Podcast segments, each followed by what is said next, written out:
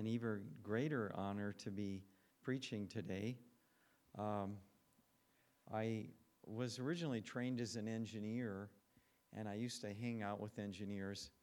And I have to say, they didn't make a lot of money, and their lives were usually, uh, they tried to compensate for their lack with alcohol and other diversions, and they weren't, it didn't seem like it was a very happy life. So I feel like I'm really blessed now to have escaped all that and uh, to be able to live a life that's free of all those diversions and distractions. It's life is a lot, a lot easier.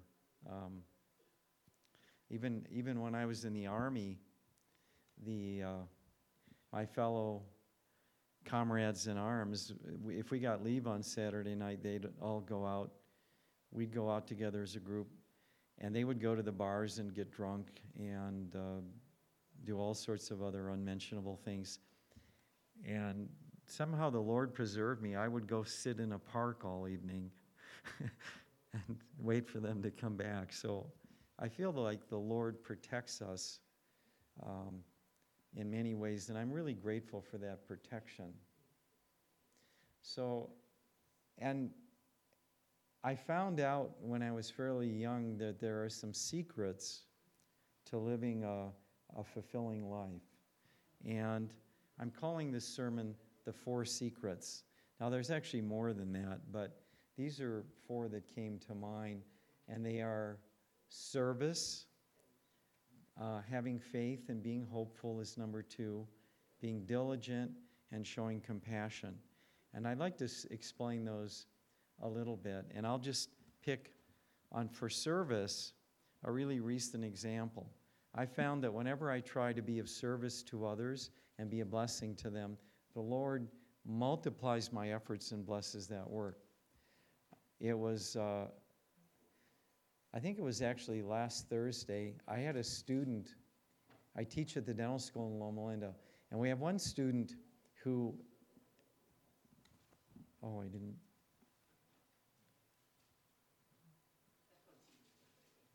Okay, I have, I don't think I turned it on.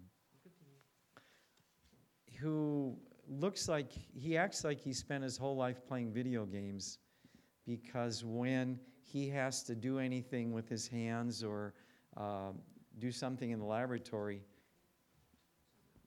he has no idea what to do. I mean, he's just completely lost.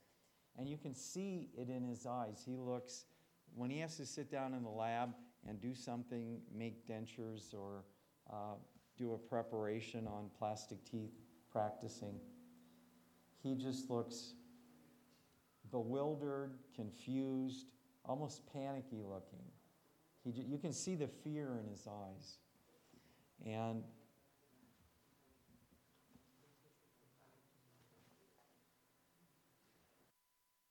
so he, he just looks really frightened. And when I see him, I, I kind of feel sorry for him. And after lab today, everyone else was finished and he was only half done. And so I kind of wandered over to his workstation and I started talking to him and I asked him how it was going. And he started asking me questions. And um, then I sat down. It was about five o'clock.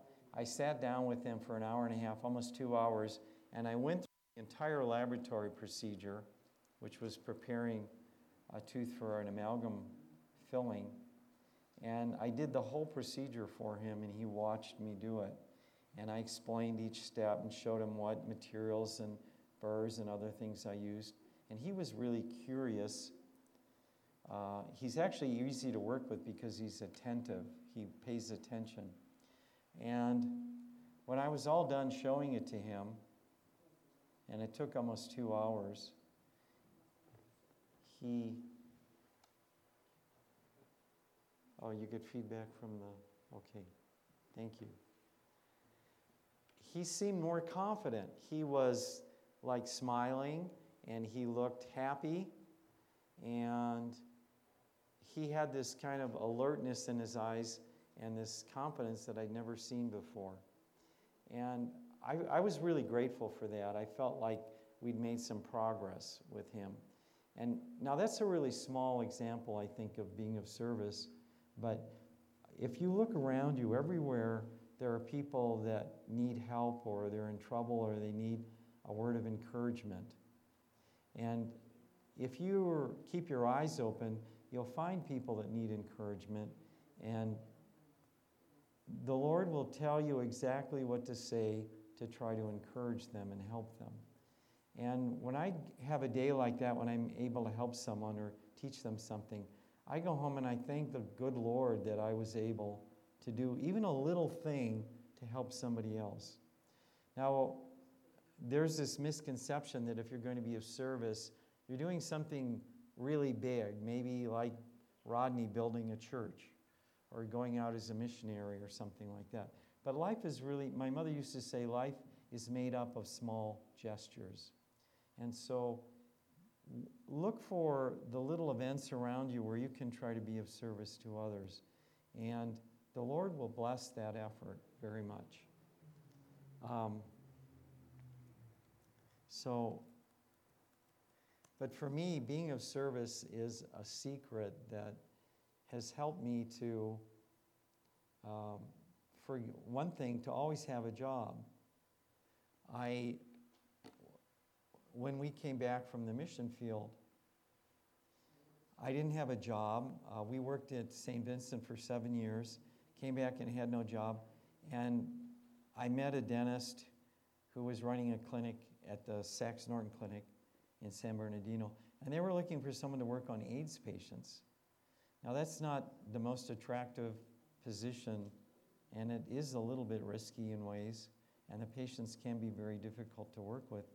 But I've learned that if you want to have a job, do what nobody else wants to do, or do it better than everybody else is doing it. And so I took the job, and it's turned out to be a real blessing because now when I have a lot of these patients are very sick. They have multiple, they'll have cancer and, and pneumonia and hepatitis and HIV AIDS and diabetes, and all at the same time. They have multiple diseases because your immune system is weakened, so you, you get sick.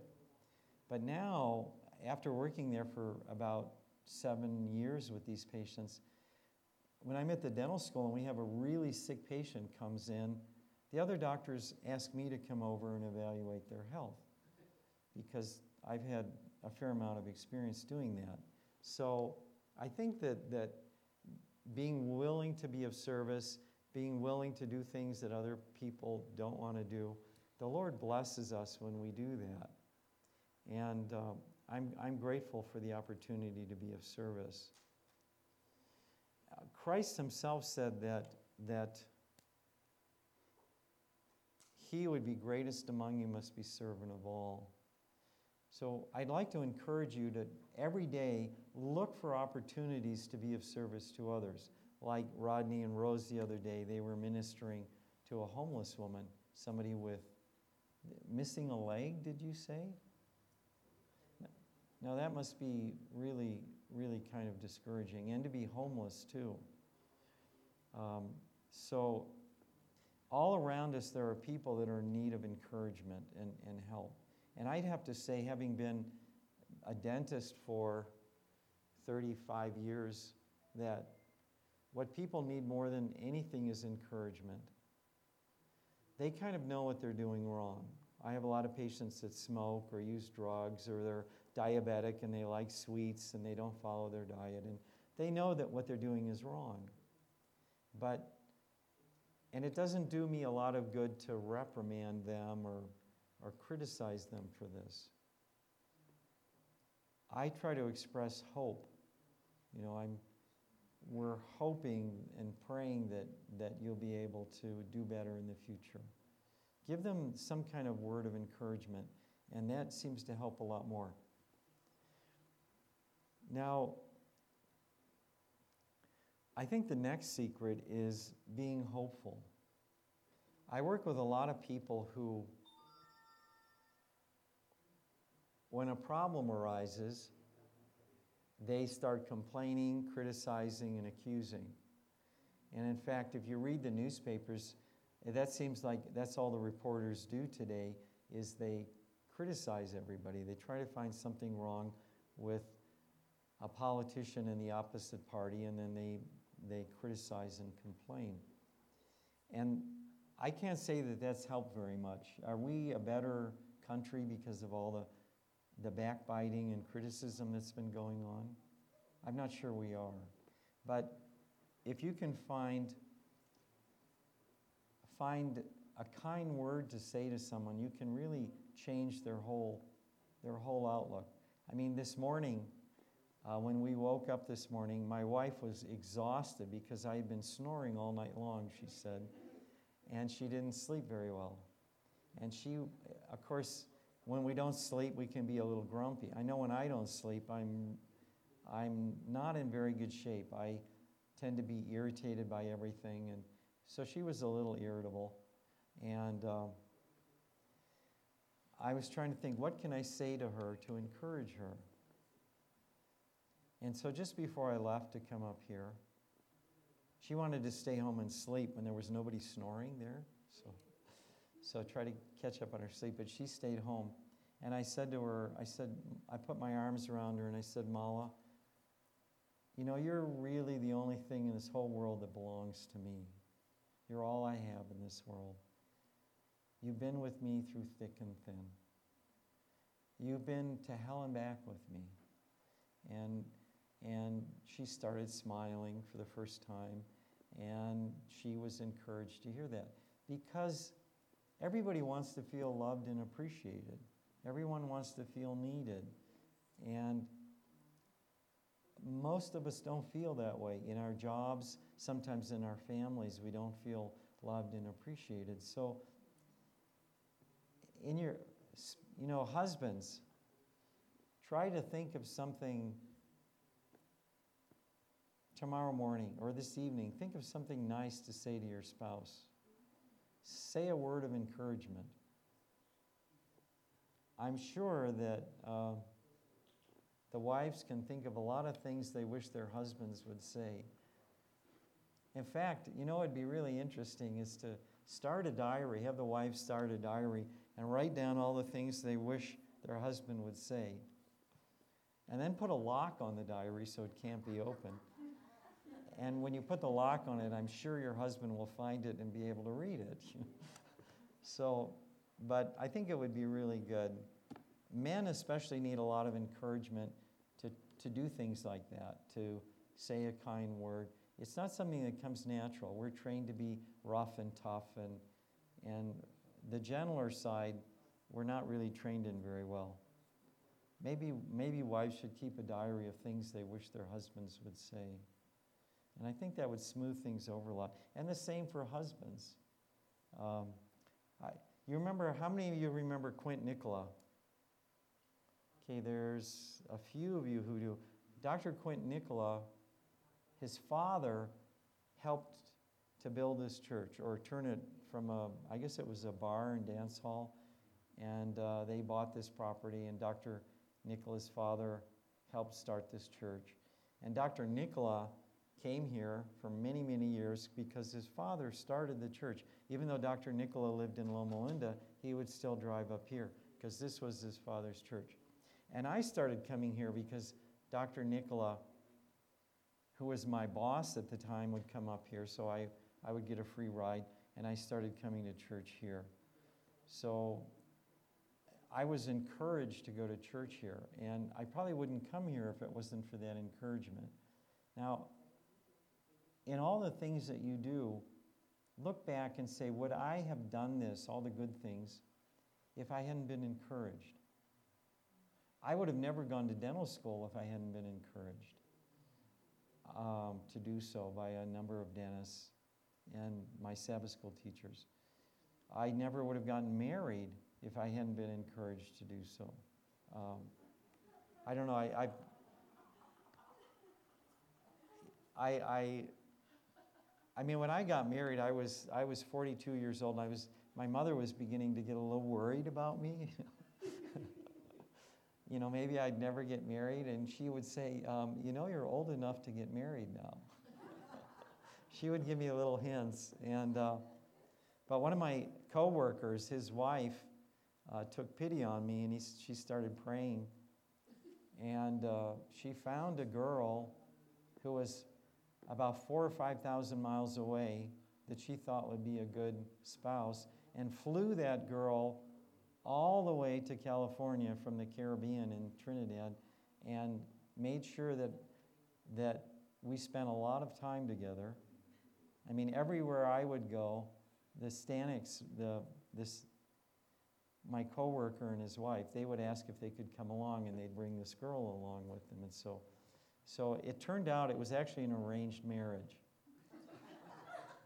and uh, they, they said that they'd been trying to set this thing up for months and months. And, and, and it was an arranged marriage. And I actually blundered into proposing to her. I didn't do it on purpose. I, she just, we were talking one day and she, I asked her if she was going, thought about having a family or things like that, because she never talked about it. So I, I said, you know, most women talk about that. So I said, you know, you never talk about these things. And she goes, oh, I don't think I'll ever get married. And I said, really, why not? And she goes, I don't think anyone would want to marry me. And I said, I'm sure a lot of people would want to marry you. And then she said, Who would want to marry me? And just to be polite, you know, because I kind of, I said, Well, I'd like to marry you. And then as soon as I said that, I thought, What did I just say? but I thought about it for a minute or two, and I thought, Well, you know, she's really a nice girl, and she's, you know, maybe this would work. So I didn't say anything. I didn't retract my statement. I didn't apologize. And we ended up getting married, and it's worked out really well. And uh, I, I know it was an arranged marriage, arranged by the Lord, because I think my wife is the only one that could put, a, put up with me all these years. So now, I've told you this story before, and my conclusion of the matter is that there's only two kinds of marriages. Do any of you remember what those two kinds are? Okay, there's two kinds of marriages arranged and deranged. So, you know, if there's any young people who are in the sound of my voice today, don't be so absolutely certain that your parents or your friends aren't a better judge than you are of who a good spouse would be. Because they have a lot more experience and a lot more knowledge. And they, they are probably can pick a better spouse than you could yourself. And I think Mrs. White says, Our friends know us better than we do. And when they make a recommendation for, she was talking about careers, but when they make a recommendation for a career that, that they think we'd be good at, we should pay careful attention. And a wife is a, certainly is a kind of a career, isn't it? I mean, you have to spend your life taking care of her and studying her, and and uh, so anyway, um, but I look back on my life, and and I was wondering if I would ever get married, and the Lord provided, and that's actually strengthened my faith because now when I'm facing a really difficult problem, I like to think that I don't know what the solution to this problem is, but I'm hopeful that the Lord will solve it one way or another. And so I don't get worried so much anymore when difficulties come along because I'm hopeful that the Lord will try to solve, solve these problems. Because without hope, if you don't have hope that the Lord is going to guide you and bless you, what's the alternative to that?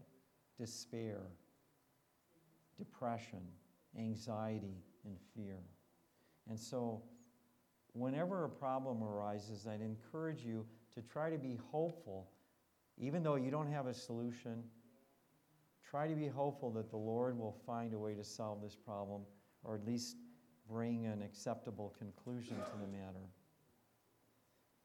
And if you have that kind of hope, then you'll be looking for the solution. You'll be, you'll be ready to accept it. Now, being willing to accept a solution is actually an, a, a gift, an art form. Most of us, when the solution comes along, when the answer comes along, we're not interested. And I mean, look in the Old Testament, it, there's a story in uh, the book of Luke, chapter 22, where one day Christ was teaching in the temple, and the teachers of the law and the elders came to him and said, Tell us by what authority you are doing these things. Who gave you this authority to teach these things? They were doubtful of Christ's teaching, although it was very popular with the people. And he said to them, Tell me one thing. John the Baptist, was his teaching from heaven or from men? And they said, Well, if we say from heaven, they'll say, Why didn't you believe him? And if we say from men, the people will stone us because the people think that John's a, a, a prophet. So they answered, We don't know where it was from. And Christ answered, Neither will I tell you by what authority I am doing these things. So I've always wondered why didn't why when I read the Old Testament doesn't it make it perfectly clear that a Messiah would come who would be crucified and rejected by men, but he would save us from our sins. That well, why isn't that in the Old Testament? Why don't I see that? Well, it is in the Old Testament. The reason I don't, I don't or didn't see it is because I wasn't ready for it. I mean, what does it say? He, um, in Isaiah, he was despised and rejected by men. Um, Isaiah 53. The whole chapter describes how he was rejected and, and his garments were divided. It was a very good prophecy of Christ's last days. But the Jews didn't see that as a prophecy of Christ. And I asked myself, why, why didn't, God, why didn't you make this plainer to me and to others? That, that we need Christ, we need Him as the Savior. And I think the answer is, is that, well, what, it, what happened? What did Christ tell these things? There's another parable in the Bible where Christ said to them, I think it's in the story of Lazarus, where Lazarus dies and goes to heaven and he's, he's eating with Abraham and, and sitting at a table in heaven. And somebody says, Send, send Lazarus back to tell my brother to have more faith. And Christ, what does Christ say? He said, They have Moses and the prophets. If they don't believe them, neither will they believe if someone rises from the dead and talks to them. Now, that's a frightening thing. What Christ is saying is that you are unwilling to accept the truth. And even if I present it in extraordinary forms, you still won't accept it. So, and then I thought more about how Christ was revealed. Christ was revealed, he was born a baby in a manger, he lived a good life, he helped a lot of people, and then we rejected him and crucified him. And having that story told in the New Testament, I begin to understand what the Savior, who he was. And is there any other way that Christ could have revealed these things or that God could have revealed these things to us? I'm not sure that there was. If you had explained, if I'd been living 2,500 or 3,000 years ago and you would have explained all these things to me, I wouldn't have believed it. I would have said, oh, that's just a fairy tale. So sometimes the truth is very, very hard to accept. So I've come to the conclusion that my own beliefs get in the way of me accepting the truth. I am, in many ways, a prisoner of my own opinions. And I need to try to escape from that. I mean, I wake up in the morning and say, Lord, I'm probably wrong. Will you help me to escape from my misconceptions? Help me to escape from myself. And I think He'll answer that prayer, and He'll show you to have more faith in Him, to have to. What does Hebrews say? It says, And without faith it is impossible to please God, because anyone who comes to Him must believe that He exists and that He rewards those who earnestly seek Him. Now, how does He reward us? Well, one of the ways, and I'll give you an example from this morning, I get a little bit nervous sometimes when I have to preach. I mean, they say that public speaking is one of the most fearful things that people have to do. And so I prayed for about an hour and a half this morning. When I got up at 6 and prayed till about 7:30. And afterwards I felt a sense of peace. But not only that, I had a completely different sermon prepared. And after I prayed, it was like the Lord's soul told me, That sermon you prepared, that's not what the people need to hear. I have something else I want you to tell them. So we have to be willing to listen and, and if you have faith in God, you have to have more faith in Him than you do in yourself. That means you have to be willing to change your plans. Now, that's a hard thing for most people to do, to change. So, we need to have faith that He will help us and guide us and show us how to solve our problems. The other thing is the next secret is diligence. And it took me a long time to figure this out that you need to be diligent, you need to be prepared in, uh, in everything you do. Who wrote oh, Uncle Arthur's bedtime stories? Have any of you ever read any of those stories? Well, there's a story about a farmer who doesn't have any children and he goes into the village to hire some young boys to help him in on the farm. And he starts asking one of these young boys a question before he hires him. And the boy, the only answer the boy gives is, I sleep very well at night. And the old man, the old man doesn't know what that means. But he hires the young man anyway. He looks like he's fairly bright. And they're working in the fields and they're harvesting the hay and they're building haystacks. And yeah, in the, I don't know if you've ever seen haystacks, but sometimes they just pile up the hay. Nowadays they bale it. They have a machine that compresses it and put wire bands around it. But the old days they used to, when I was a little boy, some of the farmers would just make a big pile of hay and then they would load it into a big trailer, take it to the barn, and load it just like that into the barn. And the, and the barn was filled with, with uh, hay that might have been you know, six or seven feet deep. And the cats used to make their nests in there, and the mice would make their nests in there, and all sorts of wild animals lived in there, as I remember. But they would build these haystacks, but if a windstorm came along, what happened to the haystack? It was gone. I mean, the wind would just take it away. But anyway, in the Uncle Arthur story, they're harvesting the hay, and the owner, the farmer, the men are, the, these young boys and men are working in the field, but he goes in a little bit early and leaves them out there. Doesn't see what they're doing when they're finishing up. They, the workers come back, they have their supper, they go to bed, and that night a big windstorm comes up. And the farmer's worried that the haystacks are going to blow away, so he goes to wake this boy up who's living in his house, and the little boy won't, won't wake up. I mean, because why? He said, I sleep very well at night.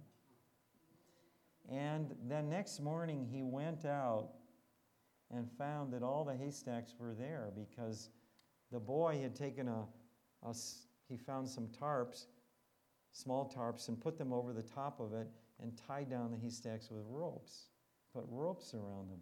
And that's why he slept so well at night. he wasn't worried about them. And I, and I think we need, we need to be that way. We need to be diligent in everything that we do. Whatever your hand finds to do, do with all your might. It says in, I believe in Ecclesiastes, Ecclesiastes 9:10. Now, that message is especially important for young people. Are there any young people in the audience here today? I'll have to raise my hand. I feel like, uh, I mean, I wake up in the morning and I feel like a 12 year old kid. I, it's like, wow, what's going to happen today? You know, what, what exciting thing is going to happen? And so I, I still feel like a kid sometimes. But if, if you prepare when you're young, especially in school, and master a subject, it might be biology or chemistry or, or something, maybe French, Spanish. But if you master some subject,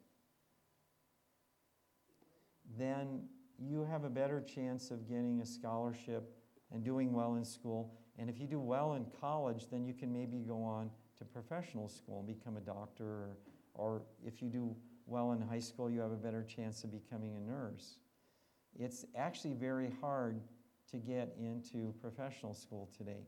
Loma Linda has. Let me ask Raquel, do you know how many uh, dental students apply to the dental school every year? Okay, there's about 1,700. And how many get accepted? A little under 100. It's usually been about 90, 88, 90. Out of 1,700, they accept 90. They just increased it recently to 100. So you have 1 in 17 chance of getting in. It's very, very difficult to get in. But the ones that get in tend to have, recently, tend to have really high grades. They pick the ones with the high grades because in the last five years, this, they've made the national boards more difficult. They have to, we have to take an exam called National Board Exam. It's very difficult, a lot of science in it. And the dean has decided the only students who are doing well are the ones with science backgrounds. So he's, he says, I want science majors and I want them to have high GPAs when they get in. So if you don't have a good GPA, you don't get in. And it's really difficult. And I have friends and family members who are applying to school, and because I work there, they think that I can pull some strings and get them in. And I can write them a letter of recommendation, and I can even go and talk to the admissions committee, which I frequently do, but they all don't get in. And then they call me on the phone, they're crying and they're unhappy. And, and uh, I had one the other last week call me. She didn't get in. And I said, with your background, I don't think you're qualified to get in. You need to go back and get a, a she, she had a she was the dental hygienist now that's good preparation but it's not enough science so they, i said you need to go back and get a degree in biology and maybe even a master's degree in physiology or something like that if you're really serious now that's a, a, a great hurdle to go through but she's still really young and she said okay i'll go back and get a degree in biology and i'll reapply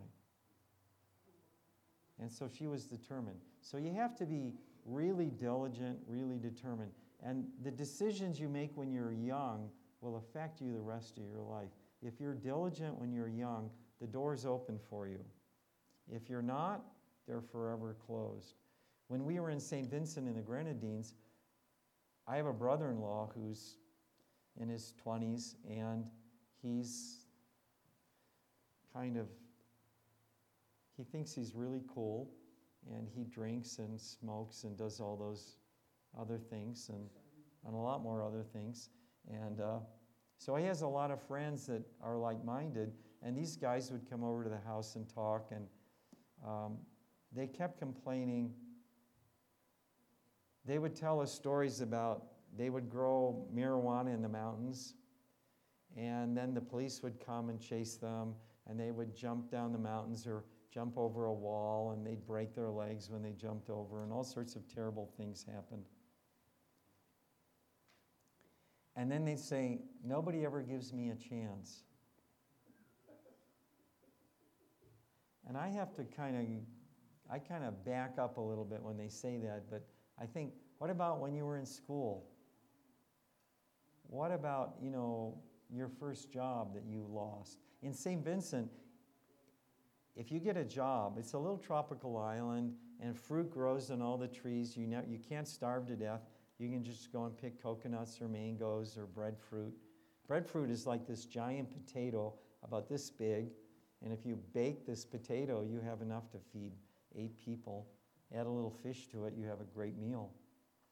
But so the people don't work really hard. They would get a job, maybe doing construction as a construction worker, and when they got their first paycheck, they would take their paycheck, go out, go drinking, uh, buy some clothes, do something, and then they wouldn't go back to work for two or three weeks or maybe two or three months until the money ran out. And then they go back to work and they want, and they've been replaced because the boss hired someone else, and they go, Where's my job? Why? What happened? And they don't understand that when you have a job, you're supposed to go every week, every day. They don't understand that and say, they think, well, I have enough money, I don't need to work for a while. So they would stop going to work. And then they wonder why nobody gives them a chance because they would get two or three jobs and lose every job. They'd throw it away, they wouldn't go back to work. So diligence is really, really important. Now, I am not by nature diligent. I tend to, I tend to be very sleepy, and I'm glad that none of you have seen me fall asleep in church. None of you, huh? Good, good. I'm glad. So, but uh, I fall asleep, so I have to push myself. I have to really try to wake myself up and and to go forward. But I think being diligent is really critical to being successful. So that's I think that's another secret. And the, the final one, and I'll try to close on this thought, is to be compassionate. That what I see is missing most often in the Christian experience. I work, all the people I work with, the vast majority, they claim to be Christians. But if a student makes a mistake, their first thought is kick them out of school. And I'm like, I mean, your daughter works with teachers like that. Uh, Mary Angeli's daughter, Daniel's daughter, is going to a school in Texas where she's going to nursing school, and what? Two thirds of the students don't make it through the program? Yeah, more than that. Like 96% of the students don't make it. Now, can you imagine going to school where 96 are going to, you start out with, with 200 students and only four, gra- how many? 10 graduate. I mean, that's brutal. That's like inhumane. You know what that says? That doesn't say that those 96% of the students were no good. It says the teachers are no good. If, if one of my students fails, whose fault is it? It's my fault, okay? And so I tried really hard to make sure that they don't fail. And the students were taking a clinical exam. It's called a summative exam. It's the summation of all their knowledge. They have to put it together. And they were taking this exam on clinic. Uh, they were actually working on mannequins. They weren't working on real patients. And they're doing this surgical procedure on a mannequin. And one of the students, it's, this test lasted for about three hours. It's a surgical test with the surgical handpiece. And 15 minutes before the test was over, one of the students was still only 10% done. And she, she panicked. I mean, she goes, she started sweating and, oh, I'll never finish, I'll never finish. And, and she, she is right, she wouldn't finish. And, and she was she was shaking and her, she was starting to drop things and she was really nervous. She said, I won't finish, I won't finish. And I said to her, Yes, you will. She goes, Well, I can't even get this matrix band on. And so I said, Let me show you how to do this. Now, she was sitting in a corner of a big room, but the clinic is huge and it has little walls so you can't see the next person. So I could sit down and help her and nobody would see me. Uh, the other students and the other instructors, because she was way off in the corner. So I sat down and started helping her. And I finished the procedure about 14 minutes later. She had one minute left to finish it up. And by this time, the class president, who's a really sharp guy, had finished and he was walking around the clinic and he saw that this girl was in trouble and he stopped to see if there's anything he could do to help. Now, that's why he's the class president, hmm. because he's always walking around, and if somebody looks like they're having a hard time, he'll stop and try to help them and be a blessing to them. And so we had one minute left, and the rule was you had to clean up your cubicle, take all the instruments back to sterilization, take all the supplies back to dental supply before you could turn your case in. So this girl says, There's no way I can clean up in one minute. And the class president says, Yes, there is. You stay and clean up. I'll take your case downstairs and turn it in to the department chairman. So he did that, and she got it in on time. And, and I mean, she was shaking uh, when she thought she wasn't going to finish. And afterwards, she was really grateful. She was grateful to the class president and me. Now, I think there's a real advantage in treating students like that because what's going to happen to that, that young woman when she graduates and she's working with someone who's behind and in trouble? She's going to help. She's seen, she's learned the example. And the student that I had last week that was, he was, I mean, you could see fear in his eyes. Every time I saw him, he looked afraid. And I spent about two hours with him and he said, you know, he was really grateful and I was a great teacher and he, he was very thankful. And I thought about, now, why did I do that? Why did I spend two hours? I left at 7.15 that night. Why did I spend two extra hours with this guy? And I look back over my life, and when I was in dental school, I used to, I don't work very fast. I'm kind of plodding and methodical, and I have to think my way through every problem. And I think, I, people say I think too much. Anyway, I would be in the lab every night from 5 o'clock till 10 o'clock, every uh, Sunday through Thursday night. The dental school's closed on Friday, Friday evening. And Sunday, I would usually get there at like 9 or 10 in the morning and stay till late at night, 10 at night. I'd be in there all day long trying to catch up on my lab work. And, when, and I had a hard time in school, in the labs. But I remember one of my teachers, Dr. Ed Johnston, he would come in on Sundays and he would sit down with me for two hours and show me how to do the lab work. And he did that many, many times. And he did that with a lot of other students too. And so he's remembered with fondness and love by all the students. And I thought, you know, why, why did I help this student last week? And I looked back and it was because somebody helped me. And I learned to do that from him. Learn to look for the, the ugly duckling, you know, in the class and try to be some kind of help to them. So I'm really grateful for the help there's been many, many people that have been a blessing to me. I couldn't be where I was today if it wouldn't hadn't been for many miracles and many friends. I don't I'm not who I am because I'm skilled or talented or blessed or or wise or handsome, any of those things. I'm here only because I'm blessed. And I think that's true for all of us. I'm not qualified for any position that I hold. And I've learned that people who think they are qualified, their self confidence disqualifies them. because it's God's blessings that make us qualified. Was David qualified to be king of Israel? What experience did he have? He was a shepherd. You know, does that qualify? No, it was he wasn't qualified by preparation, although he was a good soldier by that time.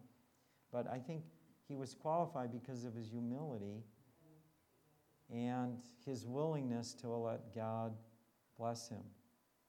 So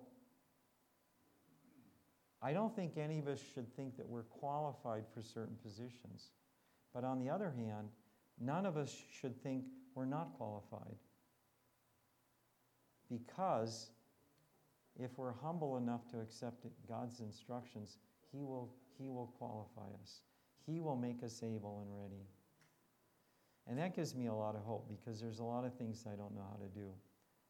And I'm sure that you do too. But I am hopeful that God, if you're willing to let Him bless you, that He will qualify you. But I'd like to thank you very much for your attention. And I'd like to remind you look at each day for a way to be a blessing to someone else. Be hopeful that the Lord will give you the wisdom to know how to do that. Be diligent in your efforts and show compassion on those 96% of the students who need help. And God will bless you in everything you do. Thank you, one and all. Let's bow our heads. Daniel, could you have the closing benediction, please?